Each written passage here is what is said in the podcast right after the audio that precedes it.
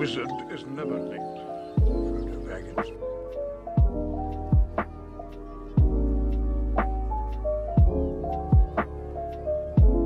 Good soldiers follow orders. Καλώς ήρθατε σε ένα ακόμα επεισόδιο Geek Basement. Στη μέση του καλοκαιριού. Basement, basement. Στη μέση του καλοκαιριού με τον κάψον ακόμα αλλά. Κολαστήριο. Ναι, στο κολαστήριο. Να λισομανάει. Είμαι ο Κυριάκος Δωματζόγλου και μαζί μου είναι η. η... Α, συγγνώμη. Ε, Λεωνίδας Ελευθεριάδης. Και ο Κωνσταντίνος Οθονέος, παιδιά, καλησπέρα. Όσο εσείς μιλάτε για κολαστήρια, εγώ φοράω αυτή τη στιγμή ζακέτα, μακρύ παντελόνι και έξω είναι γκρι. Εντάξει. Θα σου ευχηθούμε κάτι μετά όταν θα κλείσει το μικρόφωνο. θα συμφωνήσω, θα συμφωνήσω, γιατί και εγώ η αλήθεια είναι ότι χθες είχα μία δουλειά στο κέντρο της Αθήνας και πραγματικά υπέφερα. Δηλαδή, δεν, δεν το βρίσκω αρνητικό αυτό που λες. Μάλιστα. Ε, εγώ Λοιπόν. να πω... Α, συγγνώμη. Ναι, α, πες, πες. Όχι, τίποτα. Ότι κάνουμε αυτό το επεισόδιο τη δεύτερη μέρα Barbenheimer. Ταινίες βγήκανε, παιδιά, είναι στα σινεμά. Πηγαίνετε να τις δείτε. Αυτά. Ναι, επίσης σίγουρα θα υπάρξει επεισόδιο ε, στην- στο οποίο θα σχολιάζουμε αυτές τις δύο ταινίες, οπότε δείτε τες και λογικά σε δύο εβδομάδες το πολύ θα έχει βγει το επεισόδιο. Ναι, δείτε τες, γιατί θα κάνουμε spoiler. Και θα ναι, είναι μας έχουν- spoiler. Ναι, θα είναι spoiler. Μας έχουν πει να μην κάνουμε spoiler. Αλλά εντάξει, δεν θα κάνουμε τώρα Barbenheimer ενό spoiler episode. Δείτε τες, είναι το φαινόμενο του καλοκαιριού. Ναι, είναι, είναι Μόνο ωραίο. πω Ότι ήδη με έχει κουράσει το, το hype. Ήδη με έχει Αλήθεια. κουράσει. Εγώ να Γιατί; προβλέψω, Έκανε, δεν αντέχω άλλο. να προβλέψω κάτι. Για πες. Ναι. Πιστεύω το hype που έχει δημιουργηθεί γύρω από την Barbie δεν θα είναι, η ταινία δεν θα είναι τόσο καλή. Και πιστεύω το Oppenheimer θα είναι πιο καλό από το hype που έχει δημιουργηθεί γύρω από αυτό. Ε, Οκ. να, σ- να σου πω κάτι. Γενικά Εγώ το δεν ξέρω... αντίθετο νομίζω. Το αντίθετο λες εσύ. ε. Μμ. Γενικά, δεν ξέρω κατά πόσο, ρε παιδί μου... Δηλαδή, το Barbie, OK, είναι μια ταινία η οποία εγώ προσωπικά δεν περιμένω να δω κάτι που θα μου αλλάξει την κοσμοθεωρία. Δεν περιμένω, δεν περιμένω να δω Kubrick και Kurosawa. Αλλά περιμένω να είναι ευχάριστο. Δηλαδή, πάω με αυτά τα standards. Μμ. Ναι, κι εγώ, αλλά α, δε, άμα δεις λίγο στα social, ας πούμε, όλοι έχουν τρελαθεί και ας πούμε χθες, χθες, ωραία, στη δουλειά, γενικά σε, σε όλο το film industry στη Σκωτία, ήταν Barbie Day. Ήταν όλοι ντυμένοι στα ροζ, ήταν όλοι βγάζαν φωτογραφίες, Μα δεν σου κάνω, δεν υπερβάλλω καθόλου. Α, σου έστειλα νομίζω στο Messenger φωτογραφίες. Ναι, ναι. Ωραία. Και κάναμε κλακέτες Barbie και Oppenheimer χθες. Δηλαδή, το hype εδώ είναι αληθινό. Ναι, είναι μεγάλο, ε. Είναι. Και Μμμ. νομίζω έχουν ήδη είχαν προποληθεί 40.000 εισιτήρια τύπου 40.000 εισιτήρια από, το ίδιο, από τα ίδια άτομα για double feature Barbie και Oppenheimer. Μμ. Ε, Κοίτα, γενικά ρε φίλε, εγώ προσπαθώ όσο γίνεται να απέχω λίγο από το ιντερνετικό hype, γιατί αισθάνομαι ότι πολλές φορές σκοτώνει την ίδια την ταινία χωρίς να της αξίζει. Κατάλαβες; Συμφωνώ. Συμφωνώ. Οπότε προσπαθώ αυτές τις μέρες να είμαι λίγο διακριτικός στο τι βλέπω για να μην επηρεαστώ. Γιατί το καταλαβαίνω πάρα πολύ ρε αυτό που λες. Ε, Ε, εμένα αυτό. με επηρεάζει. Δηλαδή, πολλές φορές έχω ξενερώσει από το hype που δημιουργείται γύρω από ταινία και μετά πήγα να τη δω και ήμουνα. Ας πούμε το Everything Everywhere All at Once, τα πάντα όλα ελληνιστή. Ε, λίγο ξενέρωσα με το hype, γιατί εντάξει, η ταινία ήταν ok, αλλά δεν ήταν για μένα τόσο καλή όσο το hype γύρω της. Και μου, Ναι, χάλασε, απλώς- Ναι, ναι, πες, πες. μου χα- μου χαλάει λίγο την εμπειρία του να τη βλέπω, γιατί πηγαίνω με πολύ ψηλά expectations. Ρε, το καταλαβαίνω πάρα πολύ αυτό που λες. Δηλαδή, και εγώ το έχω πάθει σίγουρα με ταινία. Απλώς, προσπαθ... Απλώς λίγο αδικεί αυτό την ταινία. Ναι, ναι, σίγουρα. Ε, λοιπόν, έχετε νέα από σινεμά; Έχω κάτι μικρό να πω. Ε, είναι λίγο σαν συνέχεια στο, στις ε, απεργίες στο Hollywood. Για πάμε. Ε, είναι, θέλω να πω ότι η μοναδική εταιρεία παραγωγής που της επιτρέψανε να συνεχίσει να κάνει γυρίσματα γιατί συμφώνησε με όλα τα ζητώ των ε, απέργων. Τον απέργο. Ναι, απέ- απέργων, Ω. απέργων. Whatever. Απέργων, απέργων, ναι. Είναι η Α24, Άντε ρε. ναι. Είπε ναι σε Μπράβο. όλα. Είπε ναι σε όλα. Και θα συνεχίσει ε, τα κανονικά τα γυρίσματά της με το Blessing και τον ε, Σε άλλη μία Screenwriters δεν Guild. είναι. Α, Ε. μπράβο, ναι. και τον Με, σκηνοθέτη. με δύο ταινίες νομίζω θα, θα, θα συνεχίσουν. ε. Ναι, αλλά θα συνεχίσουν να δουλεύουν κανονικά και οι writers και οι ηθοποιοί Μμμ. στις ταινίες της Α24, γιατί η Α24 συμφώνησε σε όλα. Το δεύτερο νέο που θέλω να πω είναι ότι η Mattel, η εταιρεία που- στην οποία ανήκει η Barbie, Ή το παιχνίδι Barbie εννοείς; μ, το παιχνίδι Barbie, ναι, η οποία είναι Ναι. η με, η εταιρεία πίσω και από την ταινία Barbie, αυτή τη χρηματοδότηση. Ναι, οκ, εντάξει. Η, μεγαλ- η, η μεγαλύτερη νίκη του καπιταλισμού, ξέρω εγώ. ναι, ναι. Ε, ανακοίνωσε άλλες 17 ταινίες βασισμένες στα παιχνίδια τους. Τι λες, ρε. Ναι. Δύο εκ των οποίων θέλω να αναφέρω σήμερα. Ωραία. Πω, πω. Αχ, αλήθεια. βα- Ας κάνουμε, παιδιά, ας βάλουμε μια κάμερα να έχουμε τις μούρες μας όταν τα λέμε αυτά. Γιατί εγώ αλήθεια Ε. πιστεύω... Πιστεύω, ε, η μούρη μου απλώς παραμορφώθηκε ρε, από αυτό που άκουσα. περίμενε, περίμενε. Η μία είναι μια ταινία Polly Pocket. Ωραία. Α, όχι, ρε, μαλάκα. Με πρωταγωνίστρια Τέλειο. τη Lily Collins, την Emily από το Evelyn Paris Ναι, ναι, ναι. και Μμμ. σκηνοθέτη τη Leah Dunham των Girls. Εκείνη τη σειρά Μμμ. του HBO Ω. που είχε ταράξει τα νερά για το φεμινισμό της. Ωραία. Η άλλη ταινία. Ωραία. Δώσ' το. Δώσ' το κάτι καλό, έρχεται το, το αισθάνομαι Είναι- χρειά της φωνής σου. είναι μια Α24 στυλ ταινία την οποία Ναι, παράγει ο Ντάνιελ Καλούα. Ωραία. Μμ. Ο, ξέρεις, αυτός που παίζει στο Get Out. Ωραία. Μμμ. Ο, προ, ο ηθοποιός. Ναι, ο πρωταγωνιστής, ναι. Ωραία, ναι. Ε, είναι παραγωγός. Θα είναι ε, άνω του 18, μόνο για ενήλικες. Ωραία. Μ' αρέσει, μ' αρέσει. Βασίζεται στο Μπάρι το δεινόσαυρο και το πρέμις... Τι λες, ρε. Ναι. Συγγνώμη λίγο, συγγνώμη λίγο, πρι- πριν να τελειώσω. Και το πρέμις της ταινίας θα είναι το τραγουδάκι «Μ' αγαπάς, σ' αγαπώ, θέλω αλήθεια να σου το πω». που στα αγγλικά Δεν είναι υπάρχει I περίπτωση. love you, you love me, what a happy family. We're happy family. Ναι. Τι θα ήταν αν το νόημα αυτού του τραγουδιού ήταν διαστρεβλωμένο και δεν ήταν ότι «Α, όντως με αγαπάς και σ' αγαπώ και όντως είμαστε μια χαρούμενη οικογένεια». Να πω κάτι. Ναι. Επειδή ακριβώς τον Μπάρνι... ε, αισθα- Θα σου πω τι αισθάνομαι. Ωραία. Καταρχήν αυτό εμένα με, με έψησε. Με έψησε, Ναι, προφανώς. ναι, ήμουν Και σίγουρος. με έψησε για τον λόγο ότι ο, μ- ο μικρός παιδικός μου εαυτός, τον Μπάρνι, βλέποντας τον, το, το, όχι παιδικό, τι το λες τον Μπάρνι, παιδική σειρά; Ναι, παιδική σειρά, σαν Teletubbies. Ναι, βλέποντας τον Μπάρνι, φοβόμουν τόσο πολύ χωρίς να ξέρω γιατί και πιστεύω ότι αυτές οι σκέψεις και αυτά τα συναισθήματα θα βγουν σε αυτό που μου περιέγραψες. Μακάρι να είναι το... Τι να πω ρε, να, να κόβονται λαιμοί, να, να γίνεται χαμός ας πούμε. σε Εγώ αυτή την πιστεύω θα ταινία. είναι ψυχολογικό θρίλερ με απαγωγές.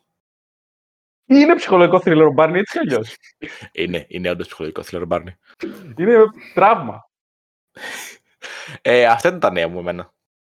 Που- ε, Καταρχήν αυτό, εντωμεταξύ, μ' αρέσει που είπες πριν ξεκινήσουμε ότι δεν έχεις νέα. Αυτό ήταν απίστευτα νέα. Ε, η αλήθεια είναι το θυμήθηκα Ναι, ενώ όντως. μιλούσα. Ε, το θυμήθηκα ενώ μιλούσα για το Α24. Λοιπόν, θα πω hot, hot, όχι hot take, μπορεί και να είναι hot take.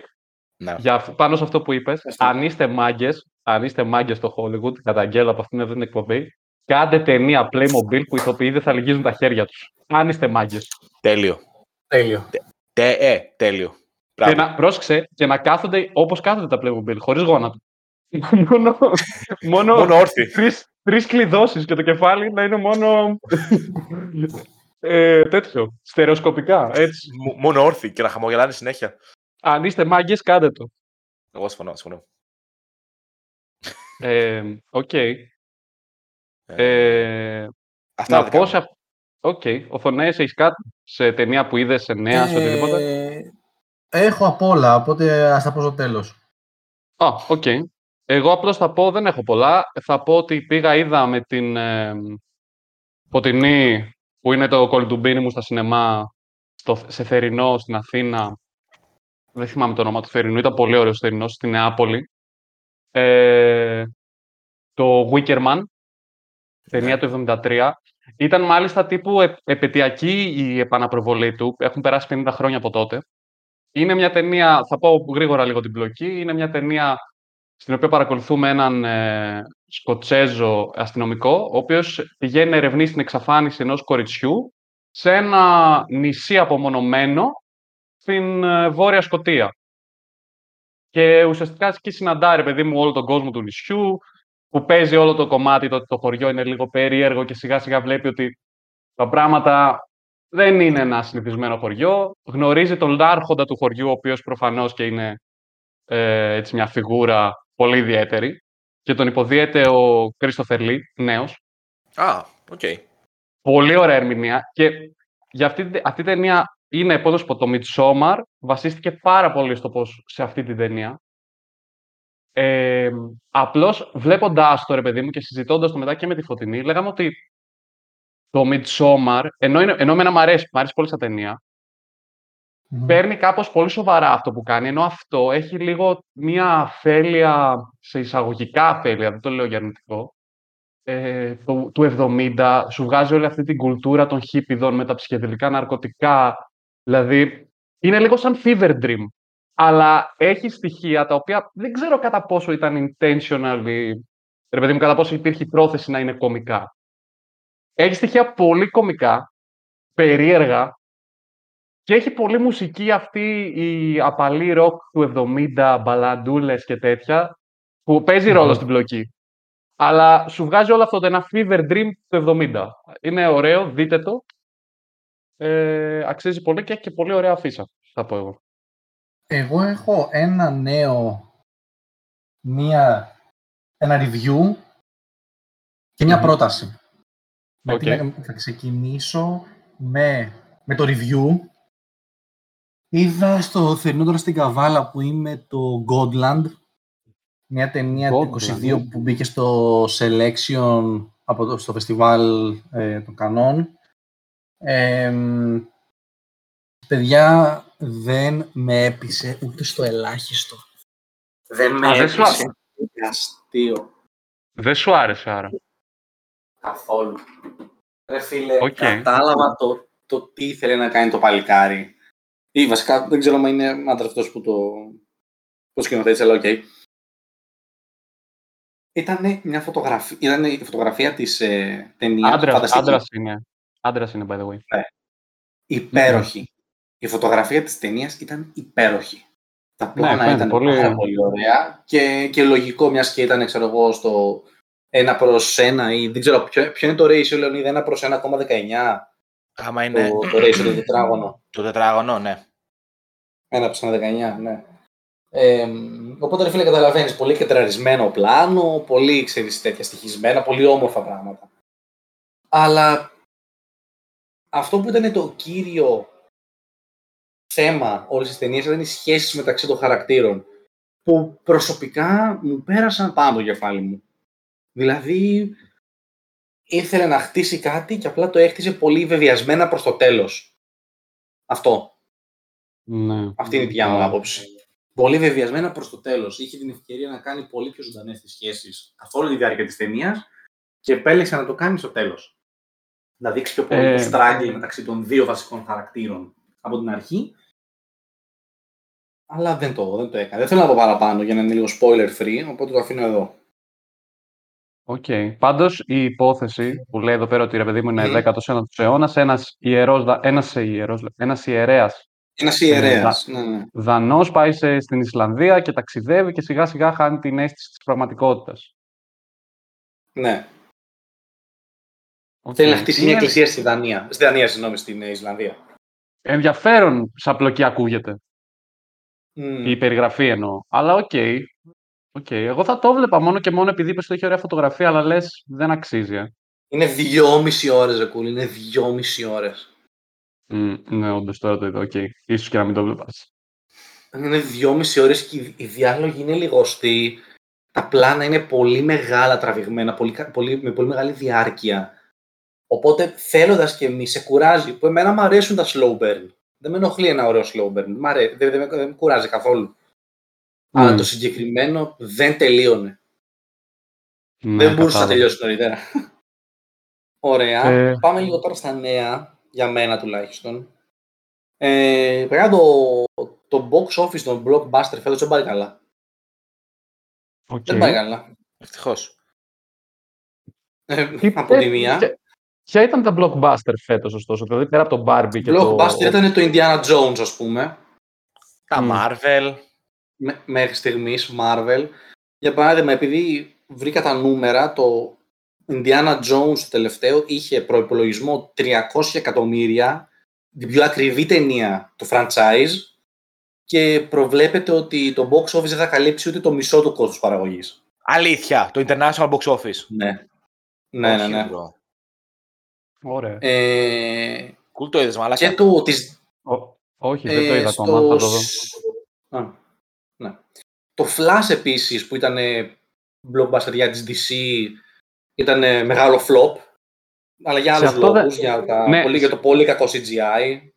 Σε αυτό, δε- στο Flash, ωστόσο, δεν έπαιξε ρόλο το ότι μ, ε, κάτι παίχτηκε με τον ε, πρωταγωνιστή, κάτι έκανε sexual assault, κάτι τέτοιο. Α, πήγα για μια ανήλικη. Ε, έκλεψε κάτι φαγητά και ένα μαζί. Εξαφανίστηκε με την ανήλικη. Α, Ναι. ψηλό πράγματα έκανες. Φυσικά. Ναι, τίποτα. Βάρεσε κάποια μπουνιά, τίποτα μωρέ. Α, χαλαρός ο τύπος. Οκ.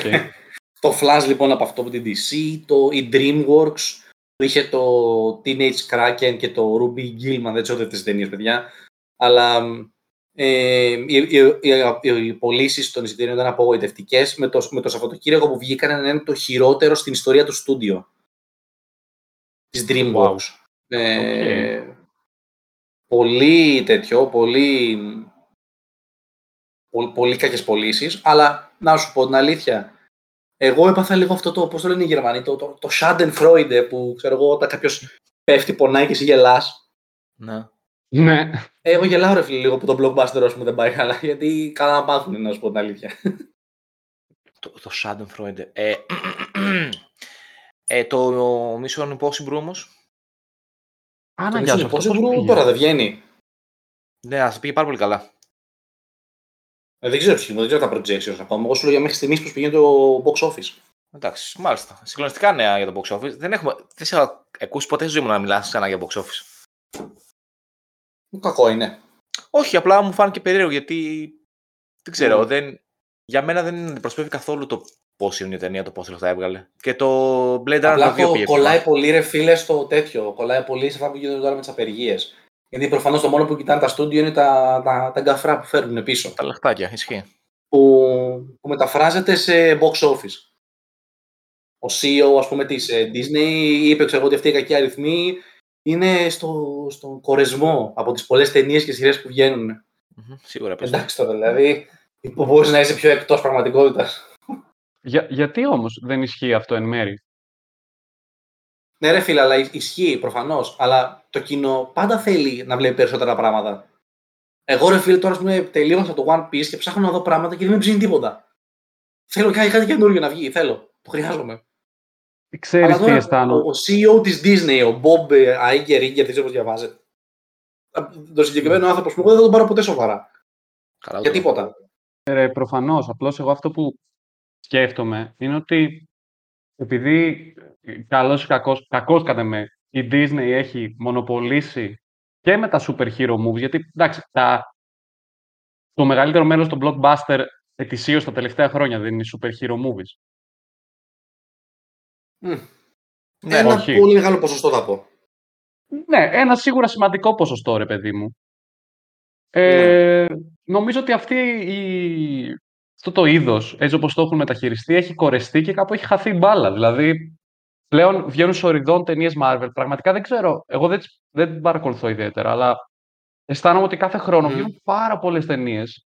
Γίνονται του σώρου και εν τέλει ο κόσμος προφανώς, Μμμ. ρε φίλε, πόσο θα φάει αναμασιμένη τροφή, ας πούμε. Όχι, σε αυτό συμφωνώ μαζί σου ότι όντως δεν περιμένουν πολλές σειρές. Δεν λέω το αντίθετο. Παρ' όλα αυτά, δεν νομίζω στη συγκεκριμένη περίπτωση να φταίει αυτό για το χαμηλό box office. Δηλαδή, μου φαίνεται αστείο. Ιδ- Ειδικά όταν το λέω συγκεκριμένος άνθρωπος. Ε, γενικά πιστεύω η- τα μεγαλοστελέχη είναι λίγο όντως αποκομμένα από το τι συμβαίνει στην πραγματικότητα στο industry του σινεμά Ναι.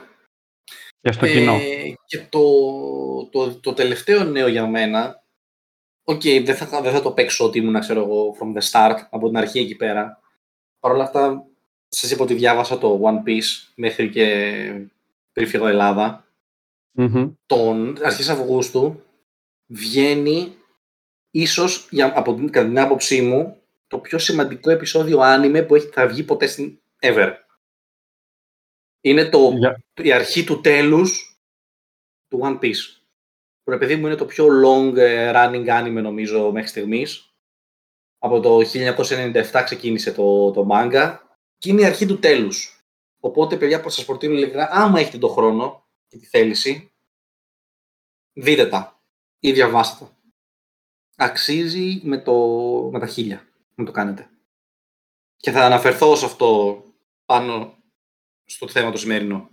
Οκ. Ε, θέλετε να περάσουμε στο, στο main θέμα ε, ή έχετε να προσθέσετε κάτι ακόμα; Όχι, όχι, είναι πολύ ωραία πάσα του Κωνσταντίνου για να περάσουμε στο main θέμα. Πολύ Ε, τηλεοπτικός. Ευχαριστώ. Σήμερα δεν θα μιλήσουμε για σινεμά, φίλοι και ακροατές. Σήμερα θα μιλήσουμε για εναλλακτικούς τρόπους να καταναλώσει Μμμ. κανείς Να πεις μια ιστορίες. ιστορία. Ιστορίες. Ναι. Θα μιλήσουμε για παιχνίδια, θα μιλήσουμε για κόμικ και θα μιλήσουμε προφανώς για βιβλία. Ε, ζητήθηκε αυτό το θέμα και στο Instagram. Ε, ζητήθηκε, ναι, και, αλλά το είχαμε αποφασίσει από πριν ότι θα το κάνουμε. Πολύ ενδιαφέρον θέμα, ειδικά για τους τρεις μας που ο καθένας... Ας πούμε, εγώ παίζω πολύ games και ο Κώστας. Ο Κούλης κάνει κόμικ και διαβάζει πολύ κόμικ. Εγώ διαβάζω σε μέχρι ένα σημείο κόμικ. Ο Κώστας βλέπει μάγκα ή σε μάγκα θεία. Νομίζω και τρεις διαβάζουμε βιβλία. Είναι ωραίο θέμα. Είναι, ναι, σίγουρα. Ε, εγώ θα αρχίσω με κόμικ και θα σου πω και γιατί. Θα σου πω γιατί. Λοιπόν, θα αρχίσω με κόμικ γιατί το κόμικ για το οποίο θα μιλήσω Μμμ. δημιουργήθηκε ως απάντηση στην αποτυχία ενός κινηματογραφικού σκηνοθέτη να κάνει μια ταινία. Οκ, Οπότε- νομίζω, νομίζω ξέρω ποιο θα πεις, αλλά για πες. Οπότε το είδε ο Jodorowsky, Ναι, αυτό οκ. που, που συζητάμε, ότι α, δεν χρειάζεται μόνο, μόνο μέσω από ταινιών να λέει τις ιστορίες που θες. Το κόμικ το οποίο αναφέρω είναι το Incal. Ε, είναι, είναι, είναι ένα κόμικ από τον Ιοντορόφσκι και το, είναι γαλλικό, βγήκε πρώτα στα γαλλικά, γιατί ο αρχικός illustrator είναι ο Jean Giraud. Ωραία. Μμμ. Ε, βγήκε σε πολλά. Δεν ήταν βγήκε όλο μας, βγήκε σε πολλά τεύχη και μετά έχει βγει μια έκδοση που τα έχει όλα, λέγεται το Inkal. Και ήταν η απάντηση του Γιωδωρόφσκι όταν προσπάθησε να κάνει το Dune ταινία, δημιούργησε ένα Μμμ. απίστευτα τρελό ε, concept ταινίας. Υπάρχει ένα βιβλίο το οποίο είναι όλο το pre-production μέσα, το οποίο είναι ένα αριστούργημα ε, δημιουργικότητας, ωραία, και το οποίο έχει εμπνεύσει μετά όταν η ταινία δεν έγινε και αυτό το βιβλίο κυκλοφόρησε στο Hollywood σε παραγωγούς που έθεσε να δημιουργηθεί το Star Wars, το Alien, το Terminator και πάρα πολλές άλλες sci-fi σειρές, ωραία, ε, Μμμ. ταινίες, συγγνώμη. Ε, και μετά ο Γιοντορόφσκι δεν μπόρεσε να κάνει το Dune. Ε, συνεργάστηκε με τον Moebius, ο οποίος ήταν ο designer στο Dune του και δημιούργησε αυτό το κόμικ, το οποίο ουσιαστικά πατάει πάρα πολύ πάνω στο Dune, αλλά αλλάζει λίγο την ιστορία. Είναι sci-fi και είναι απίστευτο. Είναι πραγματικά βρωμάει ο Ντορόφσκι. Είναι σαν να έχει πάρει LSD. Επίσης, Ε, πολύ ωραίος ε, συνδυασμός ε, αυτών των δύο καλλιτεχνών, γιατί ο Μοέμπιους από μόνος του έχει μία έτσι, σουρεάλ ματιά στα πράγματα. Ναι, ακριβώς. Ο Moebius είναι αυτός που δημιούργησε τα πρώτα. Πάνω στα. Συγγνώμη. Ο Moebius είναι αυτός που πάνω στα σχέδιά του βασίστηκε το Alien. Και οι δυο τους μαζί έχουν κάνει και άλλα κόμικ. Ε, δεν έχουν κάνει μόνο το Incal, αλλά για το Incal θα μιλήσω, το Incal έχω διαβάσει. Και το Οκ. διαβάζοντά το, πραγματικά είδα πάρα πολλά στοιχεία τα οποία είδα σε ταινίες που βγήκαν μετέπειτα από αυτό. Δηλαδή, όχι ότι έκλεψαν από το Inkal, αλλά ότι πολλοί. Α πούμε, ο George Lucas σίγουρα εμπνεύστηκε από το Inkal. Και ο Ridley Scott όταν έκανε το Alien. Ε, είναι πάρα πολύ ωραίο, το προτείνω επιφύλακτα. Είναι λίγο μεγάλο και είναι λίγο περίεργο και σου παίρνει λίγο να, να μπει σε αυτό. Και υπάρχει και ένα prequel, το Before the Inkal, το sequel μετά το Inkal και το τελευταίο Inkal, τα οποία δεν έχουν κάνει τόσο μεγάλη επιτυχία όσο το πρώτο, αλλά μπορείτε να τα βρείτε όλα μαζί. Ε, του πότε, είναι, του πότε, πότε βγήκε ακριβώς το Incal. το Incal βγήκε το 1980, Οκ. το τελευταίο Ου. Incal βγήκε το 2014 και μετά Μμμ. το 2015 βγήκε το, το Incal, που είναι όλα μαζί τα Incal σε ένα, σε ένα τεύχος. Ε, είναι, και είναι sci-fi, έτσι. Ναι, είναι sci-fi, ναι. Η ανθρωπότητα έχει εξελιχθεί και είναι σε άλλους πλανήτες και κάτι γίνεται, δεν θα πω τι, δεν θα πω πολλά, γιατί αξίζει πολύ να διαβάσετε. Εγώ θέλω να πω πάνω σε αυτό, ε, γιατί είναι σχετικό με αυτό που λες, συνδέει λίγο τα κόμικ με το σινεμά. Ναι. Ε, υπάρχει μια ταινία του Αρανόφσκι, η οποία λέγεται The Fountain, ναι. στην οποία πρωταγωνιστεί. Ω, Τι, Την έχω δει. την έχεις δει, σα- δεν Πολύ σ' ωραία άρεσε. ταινία. Α, όντως. Ναι, μ' άρεσε. Ναι, ναι, ναι. Εμένα μ' άρεσε, μ' άρεσε πάρα πολύ, ρε. Δηλαδή, και σαν αισθητική, Με τον Hugh Jackman δεν σαν- λες. Με τον Hugh Jackman. Hugh Jackman και... Αχ, πες την, την ε, συμπροταγωνίστρια. Rachel, Rachel Weisz. Rachel Weisz. Ναι, ναι. Η συγκεκριμένη ταινία είναι βασισμένη σε... Έγινε πρώτα κόμικ και μετά πήρε χρηματοδότηση για να γίνει η ταινία. Οπότε είναι λίγο παρόμοιο Α, με ναι. αυτό που λες. Ναι, ναι, ναι. Υπάρχει κόμικ The Οκ. Fountain ε, του Aronofsky και του Kent Williams. Ε, Ρε, υπάρχουν πάρα πολλά κόμικ που έχουν εμπνεύσει. Α πούμε και το The Boys η σειρά είναι κόμικ. Και το Watchmen η σειρά και ταινίες είναι κόμικ. Ε, Πάρα Μμμ. πολλά. Είναι. Και δεν νομίζω ότι το συζητάμε. Το, και το Watchmen, τι έπος. Το κόμικ και η σειρά. Όλα. Ε, για κάποιο λόγο δεν το ακούω πάρα πολύ το κόμικ σαν δηλαδή, μορφή τέχνης για ενήλικες. Ειδικά στην Ελλάδα, παρόμοιο με το καρτούν. Λοιπόν, Μμμ. Ε, Πολύ Mickey Mouse κι αυτό.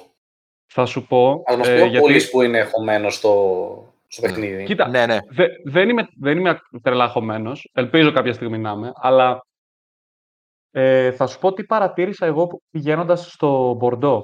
Okay. Η Γαλλία και το Βέλγιο προφανώς στην Ευρώπη είναι από τις πιο μεγάλες βιομηχανίες κόμικ, ακόμα και σήμερα. Έτσι. ναι, η Τα σχολή- κόμικ- Είναι η σχολή. Η Ευρωπαϊκή Σχολή είναι γαλλική. Ναι, ναι, γαλλοβελγική σχολή. Ναι. Ε, μ, τα κόμικ, ρε παιδί μου, εντάξει, σαν μορφή τέχνης, προφανώς και επισκιάστηκαν από τον κινηματογράφο, γιατί, οκ, ε, εξυπηρετούσαν εν μέρει όταν ο κινηματογράφος δεν ήταν το κυρίαρχο μέσο, εξυπηρετούσαν στο ότι ήταν ιστορία με εικόνες, σαν υποκατάστατο, δηλαδή εγώ έτσι το βλέπω. Ε, στο Μπορντό ε, επισκέφθηκα τέλος πάντων ένα βιβλιοπωλείο που είχε ένα τεράστιο κομμάτι αφιερωμένο στα κόμικ. Μπαίνοντας σε αυτό το κομμάτι του βιβλιοπωλείου, ήμουνα εγώ, δύο δεκάχρονα, δωδεκάχρονα, δεν ξέρω τι ήταν, και γύρω στους 15 άνω των 45 ετών ανθρώπους, οι οποίοι ψάχναν κόμικ. Και μου έκανε πάρα πολύ μεγάλη εντύπωση, γιατί στην Ελλάδα, ας πούμε, ηλικίες άνω των 45, από 45 μέχρι 60, που είναι, ας πούμε, των, οι ηλικίες των, των γονιών μας και λίγο μικρότεροι, δεν θα αντιληφθούν τα κόμικ σαν μία μορφή τέχνης. Θα τα αντιληφθούν σαν κάτι πιο πεδαριώδες. Να προσθέσω κάτι σε αυτό που λες. Αυτό Ναι, είναι, ναι. έχει τόσο έμφυτο μέσα μας που ο μπαμπάς μου, μικρός, διάβαζε Αστερίξ και Οβελίξ και Λούκι Λουκ και τα έχουμε ακόμα στο σπίτι. Ακόμα και αυτός ο άνθρωπος που μεγάλωσε με κόμικ, πλέον δεν, δια- δεν τα θεωρεί... Ε, ναι, τα θεωρεί πολύ παιδιαρίστικο. Και είχε κόμικ ως παιδί. Μ' αρέσει όλη Μμμ. η γενιά των γονιών μας. Σίγουρα είχαν, ας πούμε, και, εμένα, και εμένα ο πατέρας μου είχε.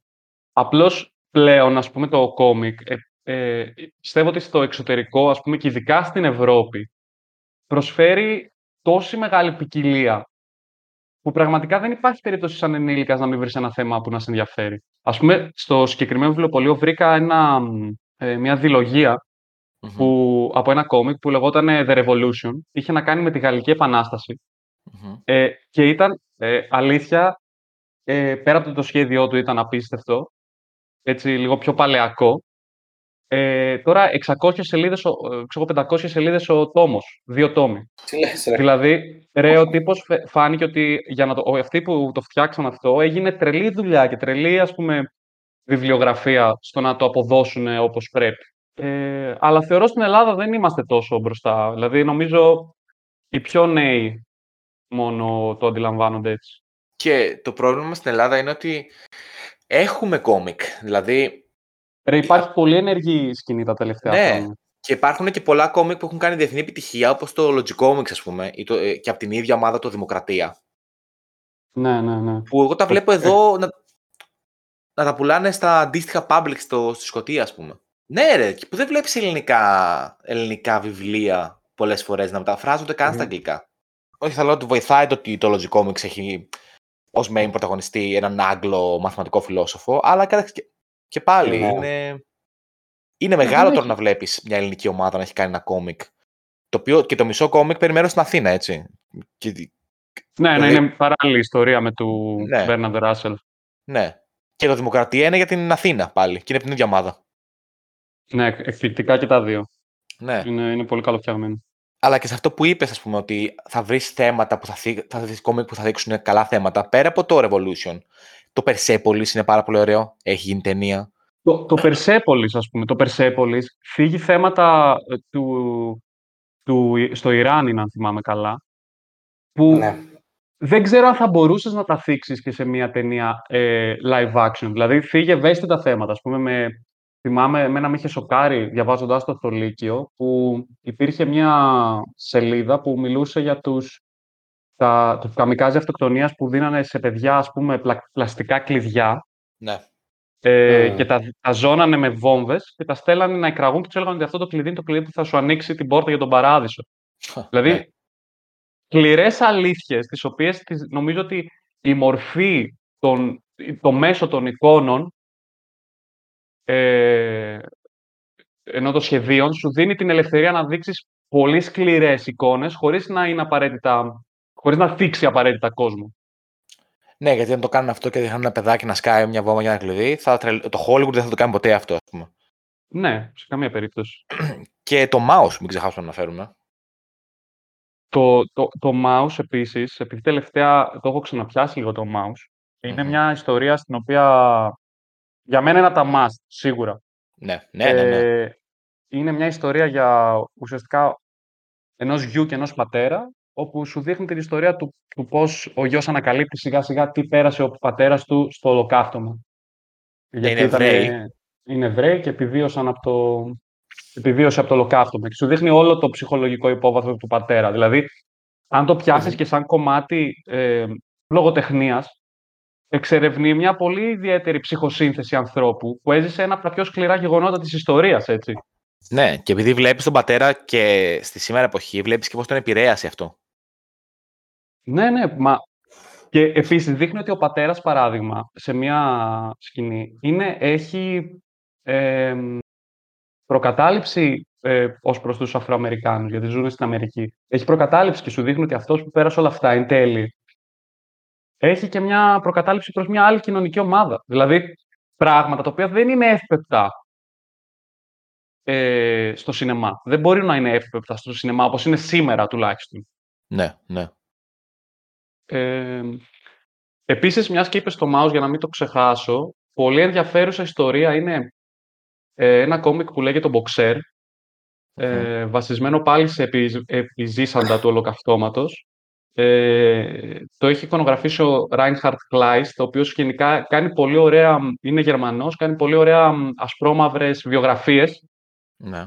Ε, έχει κάνει για τον Johnny Cash, έχει κάνει για τον Nick Cave ε, και έχει κάνει και αυτό.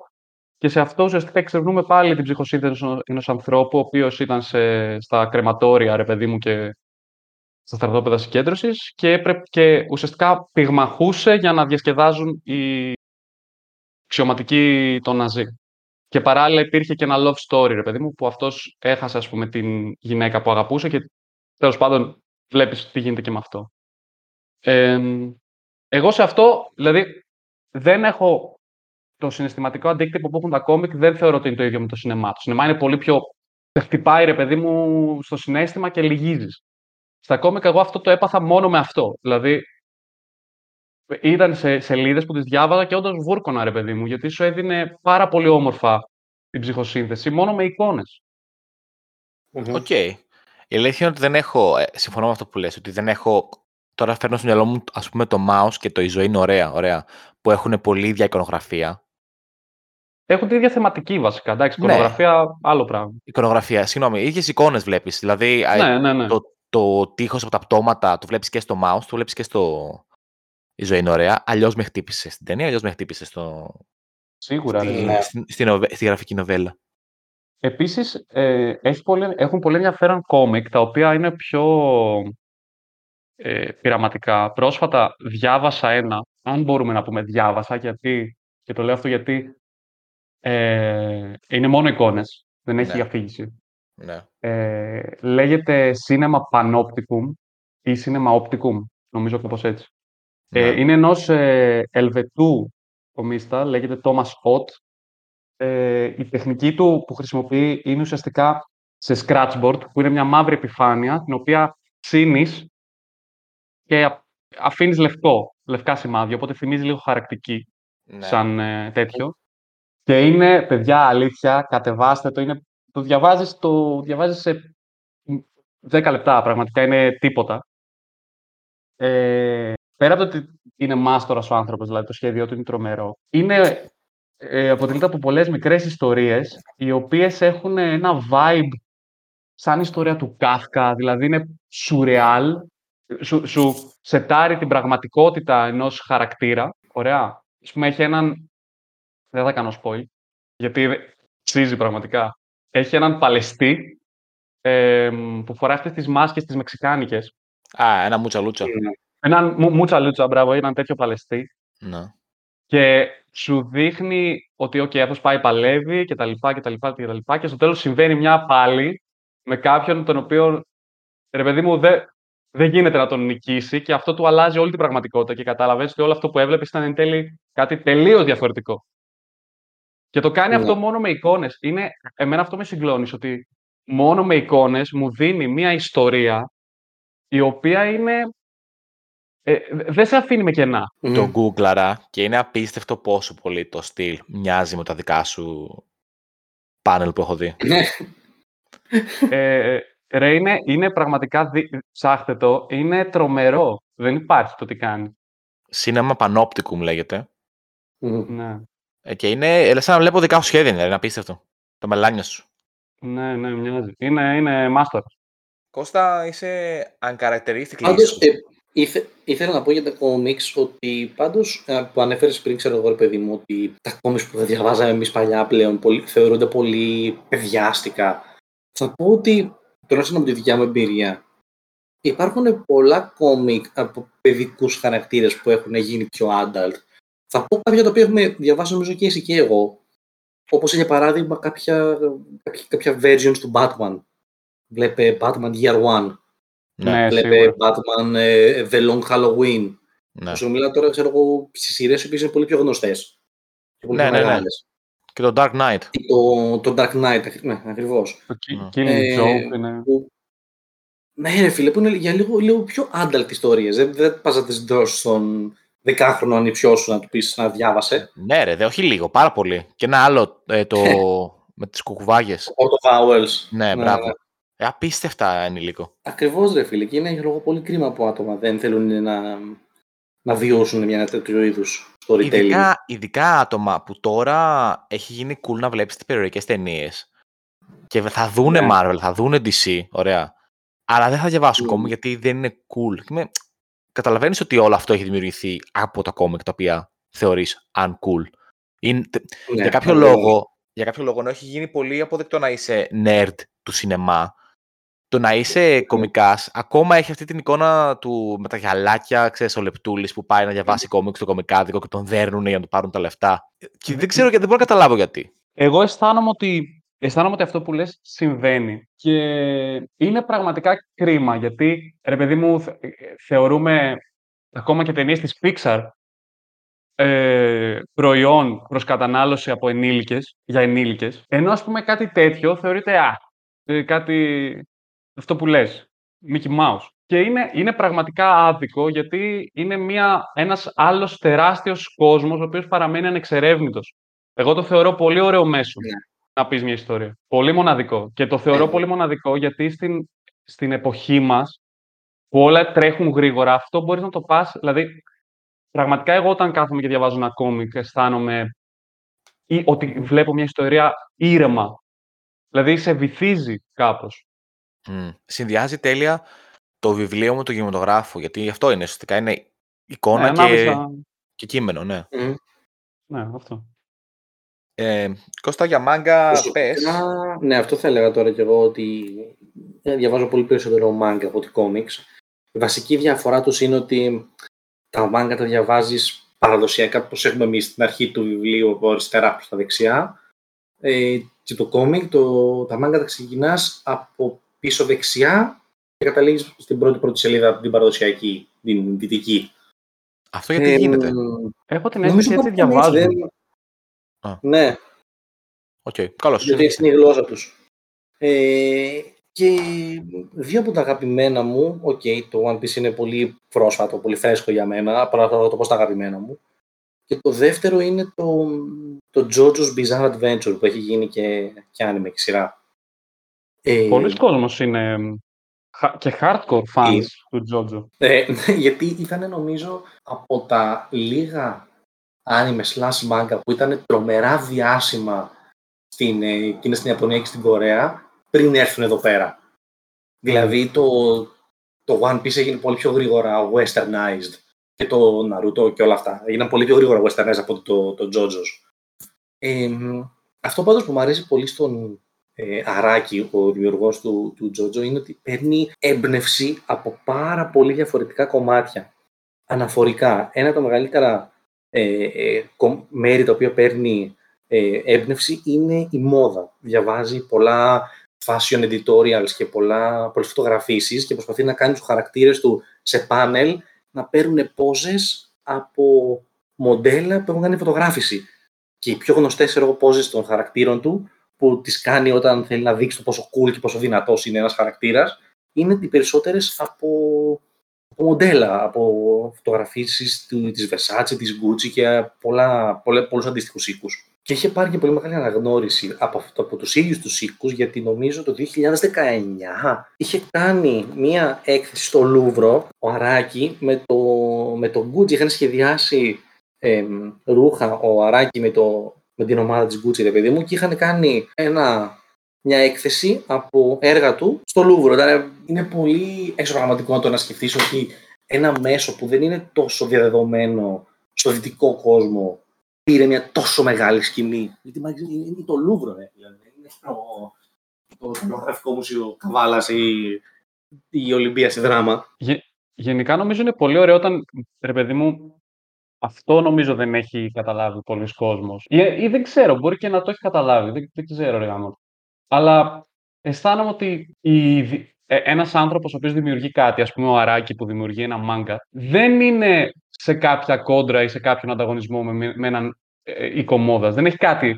Δηλαδή όλοι οι, οι δημιουργοί, ό,τι και αν δημιουργούν, έχουν αυτό το κοινό, Μμμ. την χαρά της δημιουργίας και είναι πολύ ωραίο αυτοί οι κόσμοι να συνδέονται έτσι όπως λες. Δηλαδή εγώ το, Και- το εκτιμάω πολύ αυτό. Και μία ακόμα που ήθελα, μία, μία ακόμα πηγή έμπνευσής του είναι πολύ πολύ γνωστή ζωγράφοι όπως ο, δεν, δεν, τώρα δεν ξέρω, Γκογκάν διαβάζεται, δεν ξέρω Γκογγι- πώς Γκογγιν, ε, Γκογγιν. προφέρεται σωστά. Γκογκέν, οκ. Και ο Μικελάντζελο και επίσης κάποιοι λίγο πιο, όχι, όχι τόσο διάσημοι βασικά, όπως ο Τόνι Βιραμόντες.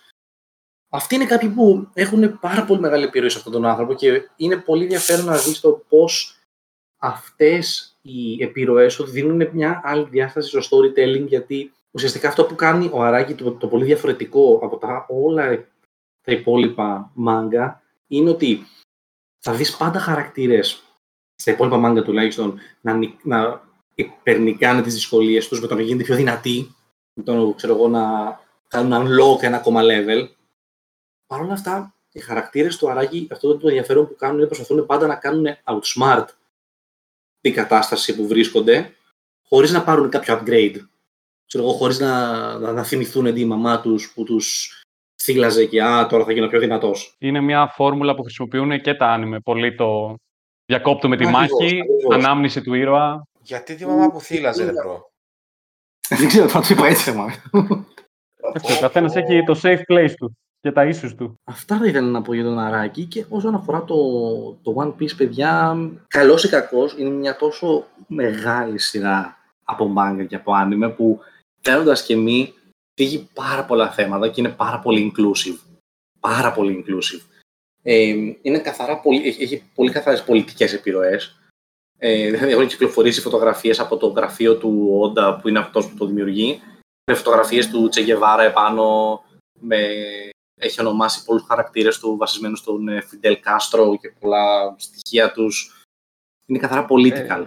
Δηλαδή, είναι πολύ ενδιαφέρον να δεις το πώς απλά, ξέρω εγώ, μια παρέα από 10 παιδάκια που ξεκίνησαν 17 χρονών την, ε, την περιπέτειά τους θα προσπαθούν να ρίχνουν μια κυβέρνηση. Είναι, είναι πάρα πολύ ενδιαφέρον.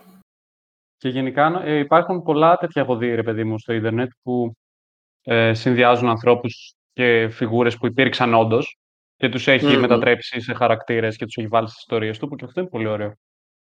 Ναι. Ε, Ε, να, να προτείνω ένα άλλο μέσο για που πες. μπορούμε να, να, να, να ζήσουμε το storytelling.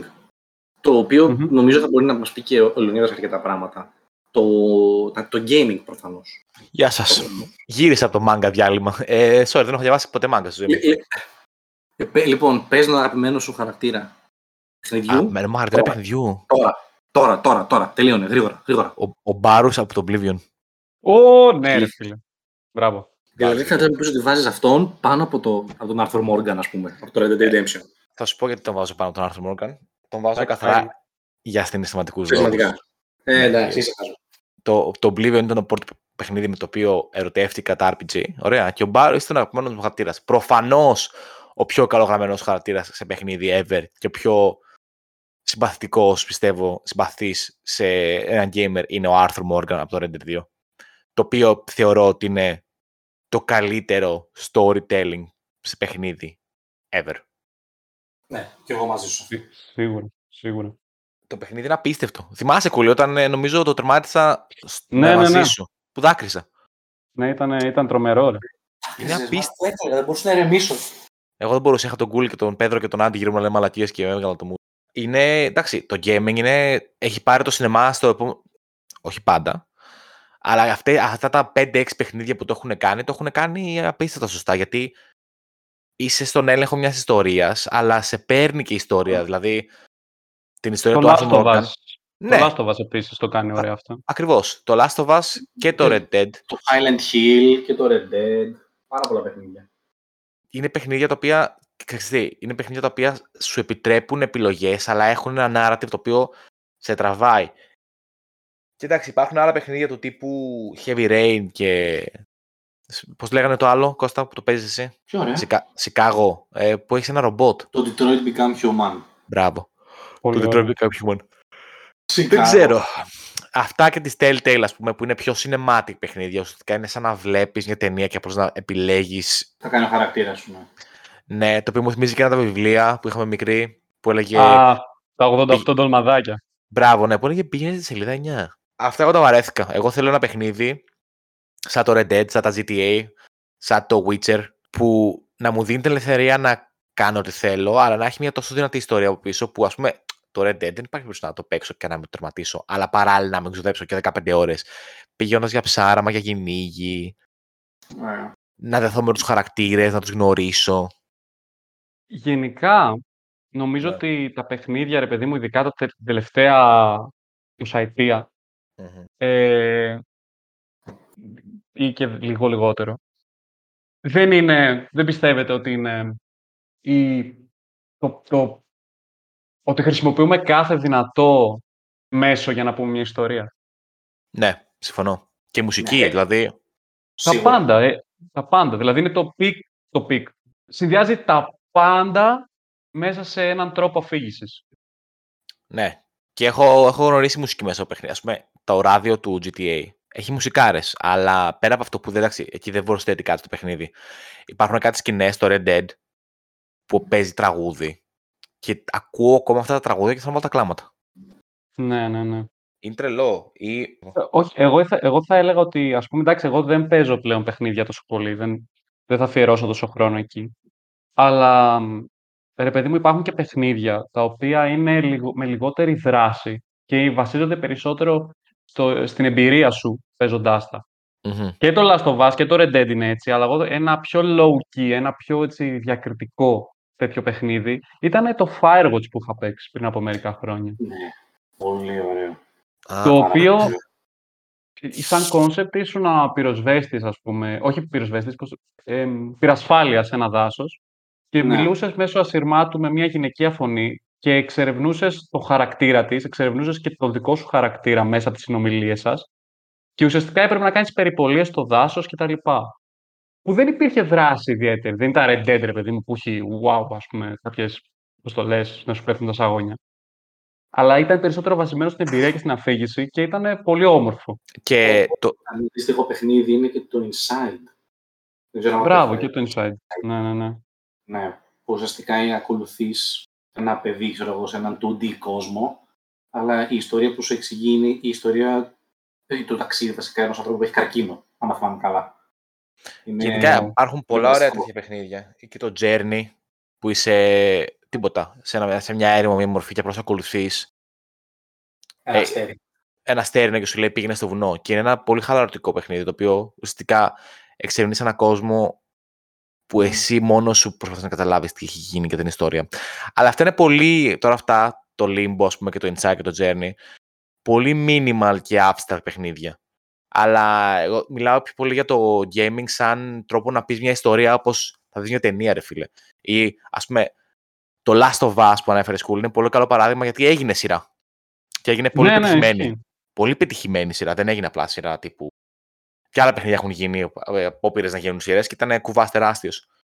Αλλά αυτό μιλάει για την δύναμη του Last of Us, γιατί πολλά παιχνίδια, ας πούμε, το Red Dead για μένα δεν μπορεί να γίνει σειρά.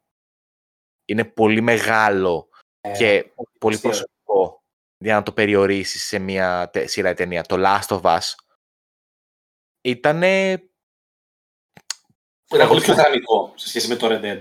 Πολύ Ναι, πιο γραμμικό. ναι, και αλλά η ιστορία ήταν τέτοια που μπορούσες να την πεις bit for bit στο, στην τηλεόραση και να πετύχει. Και αυτό έκαναν. Δηλαδή Ναι. δεν άλλαξαν σχεδόν τίποτα. Μόνο το τρίτο επεισόδιο, το οποίο είναι απίστευτο.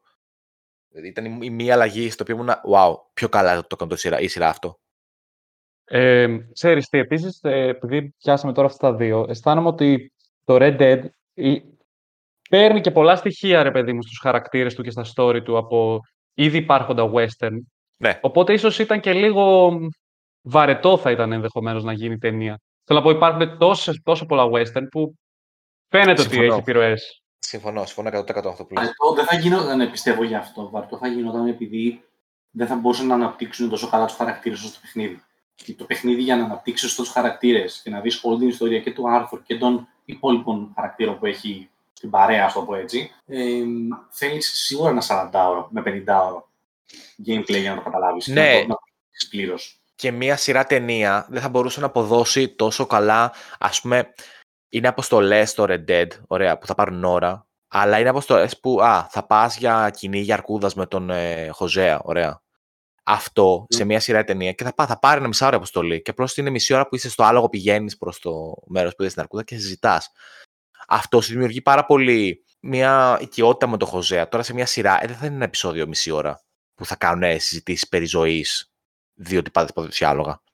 Το Red Dead, Α, α Ναι, συγγνώμη, πες. συνέχισε, ναι, ολοκλήρωσε. αυτό ολοκλήρωσε. θα έλεγα ότι καλός ή κακός σου δίνει χρόνο να περάσεις με το χαρακτήρα σου που μια σειρά δεν σου το επιτρέπει. Αυτό, πάνω σε αυτό που λες, ε, θα πω κάτι που ισχύει για κάθε μορφή αφήγησης πέραν του σινεμά. Και νομίζω ότι αυτό παλιότερα σίγουρα υπήρχε πιο έντονα, ότι δεν γίνεται να απαιτείς από μία ταινία να σου αποδώσει με τον ίδιο τρόπο ακριβώς ένα παιχνίδι, ένα βιβλίο ή ένα κόμικ. Γιατί η ταινία είναι ένα μέσο που χρησιμοποιεί άλλους κανόνες, είναι άλλα εργαλεία για να πει ιστορία από ότι ένα βιβλίο ή μια τέτοια. Παράδειγμα, σε ένα βιβλίο μπορείς να έχεις ένα, ένα ολόκληρο κεφάλαιο, μπορείς να έχεις κεφάλαια, ρε, που να είναι μόνο οι εσωτερικές σκέψεις ενός χαρακτήρα. Αυτό Μμ. δεν μπορείς να το κάνεις στην ταινία, γιατί να ακούς το, το μονόλογο του χαρακτήρα στο κεφάλι του σε ταινία, θα βαρεθείς τη ζωάρα σου. Αυτό έχει γίνει στο Dune, όχι το καινούριο, το Dune του Lynch, όπου το Dune γενικά είναι ένα πολύ ε, υπαρξιακό βιβλίο και έχει πάρα πολύ τη σκέψη των χαρακτήρων, γιατί κάνουν ναρκωτικά και έχουν υπαρξιακές σκέψεις, ωραία.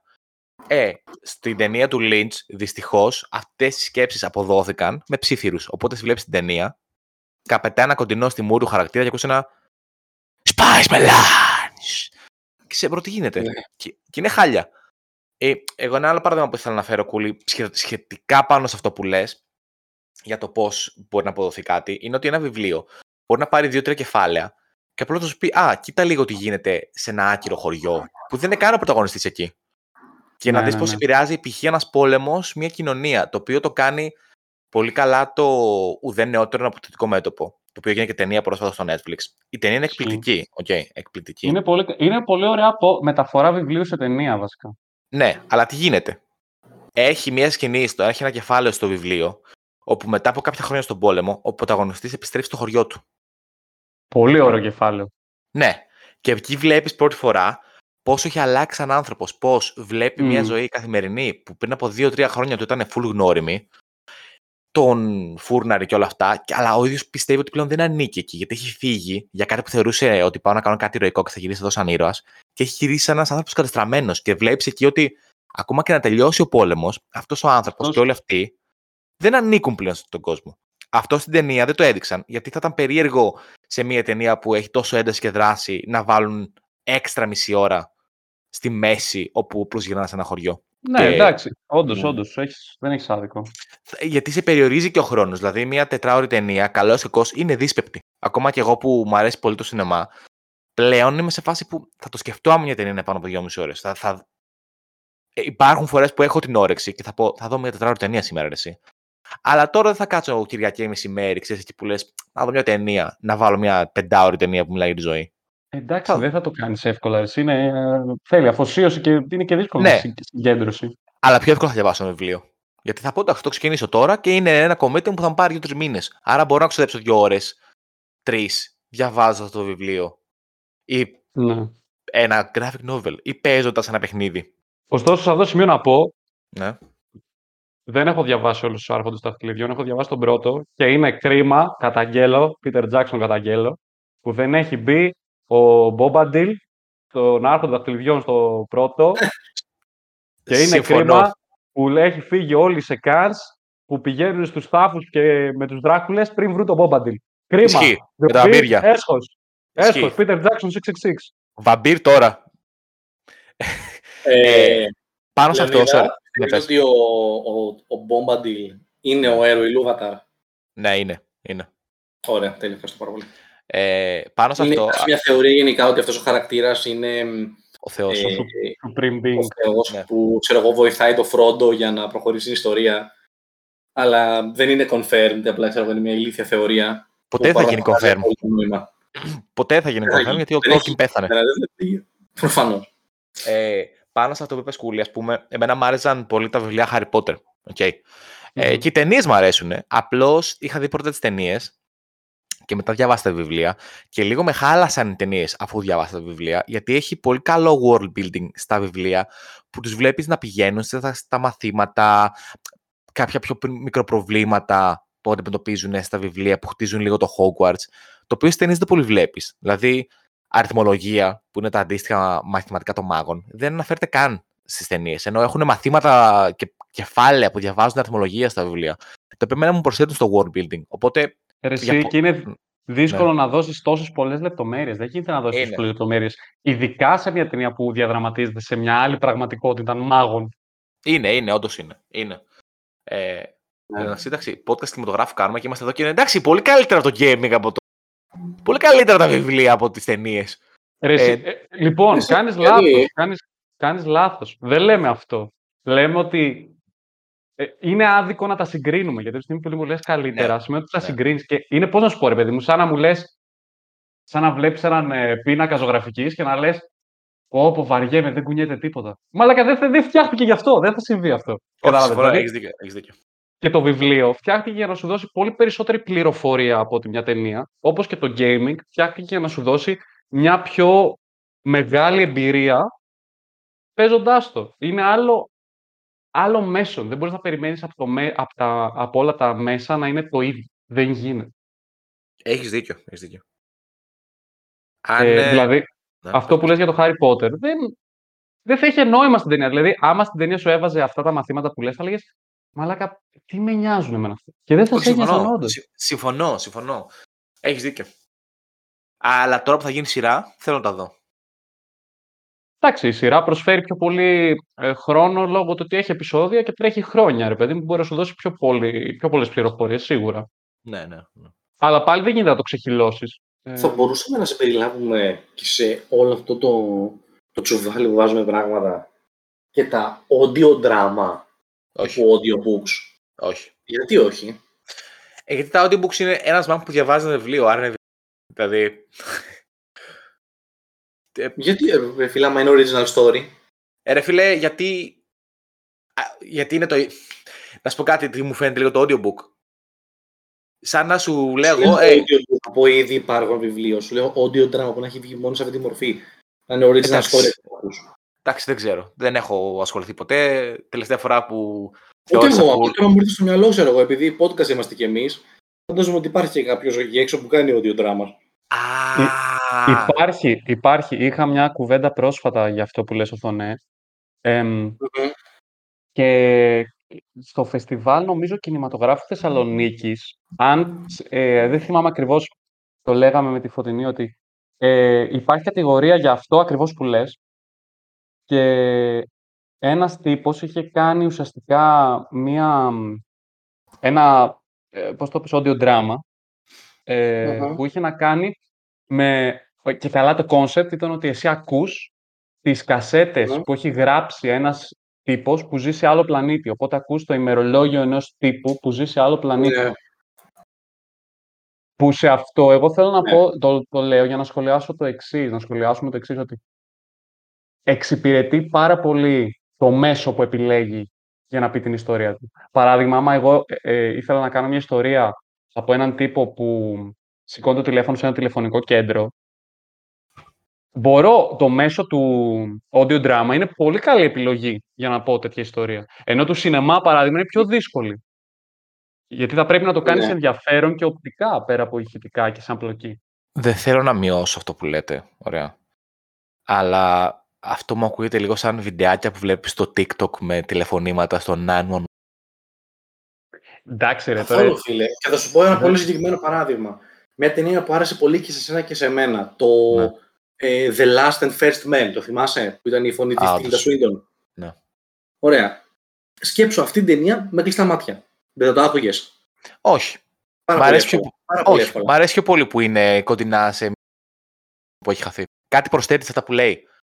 Άλλο, άλλο το να προτιμάς και άλλο το άμα θα ήταν άρτιο να γινόταν χωρίς το, χωρίς το... Ε, Ε, το τώρα οπτικό. αυτό είναι. Είναι Όχι, δεν άρτιο. ξέρω. Είναι μεγάλο αν αυτό. Γιατί δεν το, έχω, δεν το έχω ακούσει, το έχω δει. Και το ότι βλέπω τα μνημεία, κάτι, κάτι προσθέτει πάρα πολύ για μένα. Σίγουρα, μα προφανώς και μπορείς, ρε φίλε, να. Το... Είναι και πρόκληση να κάνεις μια ταινία. Α πούμε το Λόκε Μμμ. με τον Tom Hardy, που είναι ο Tom Hardy στο Α, ναι, αμάξι που είναι του, στο... Ναι, στο αμάξι. και, είναι πολύ και, ωραίο. και παίρνει τηλεφωνήματα. Είναι μια πολύ ενδιαφέρουσα ταινία και οπτικά και ηχητικά. Αλλά αυτό δεν σημαίνει ότι, ρε παιδί μου, εντάξει, θα μπορούσες άνετα να το μετατρέψεις και σε audio drama. Να το προσαρμόσεις. Μμ. Το original audio drama ήταν η Ιλιάδα και ο Ιωδίας του Μύρου. Είχε βγει audio drama και δεν το ήξερα. Είχε βγει πρώτα σε audio drama και μετά από χρόνια ξυλέξανε τα ηχητικά. Ναι. Άλλοι συγγραφείς το γράψανε. Δεν το λες ηχητικά, λες και ο, ο χείραψοδος. The original conspiracy theory, ναι. ναι, ναι, ο, χει- ο χείραψοδος στο, του 5ου αιώνα ήταν με το iPhone το, το 4. Τώρα έχουμε classic, classic American podcast moment. Δεν υπάρχει κανένα βίντεο του Όμηρου. Τρελό. Αλλά έχουμε Ναι. όλη την, όλη την Οδύσσια. Mind blown, mind blown, mind blown. Mind blown, ναι, ναι, ναι. Σκέ, κάτσε σκέψτε το λίγο. White σκέψτε guys το. on a podcast. Ναι, Ε, ναι. τελείως. Λοιπόν, μάλιστα. Ωραία, Παι- παιδάκια μου, εγώ δεν έχω να δώσω κάποια άλλη πρόταση σε άλλα τέτοια μέσα. Έκθεσης να ρίξετε τίποτα. Όχι, εγώ είμαι κομπλέ. Γενικά νομίζω ότι αυτό θα μπορούσε, μπορεί κάλλιστα να γίνεται τέτοιο επεισόδιο μιας στο τόσο, γιατί είναι χιλιάδες τα πράγματα που μπορούμε να μιλήσουμε πάνω σε αυτά. Ισχύει. Αλλά μια Μμμ. πρώτη έτσι Μπορούμε να γεύση κάνουμε και- ήταν... Μπορούμε να κάνουμε και πιο deep dive Πρώτη τύπου γεύση. μόνο βιβλία, μόνο κόμικ. Μόνο. Σίγουρα. Καλά, Μμ. Ε, ναι, και Θα το να. σκέφτομαι, θα το σκέφτομαι. Ας πω, γιατί έχουν ζητήσει και βιβλία που έγιναν ταινίες στο Instagram. Θέμα. Οκ, Μμμ. ναι, μπορούμε. μπορούμε.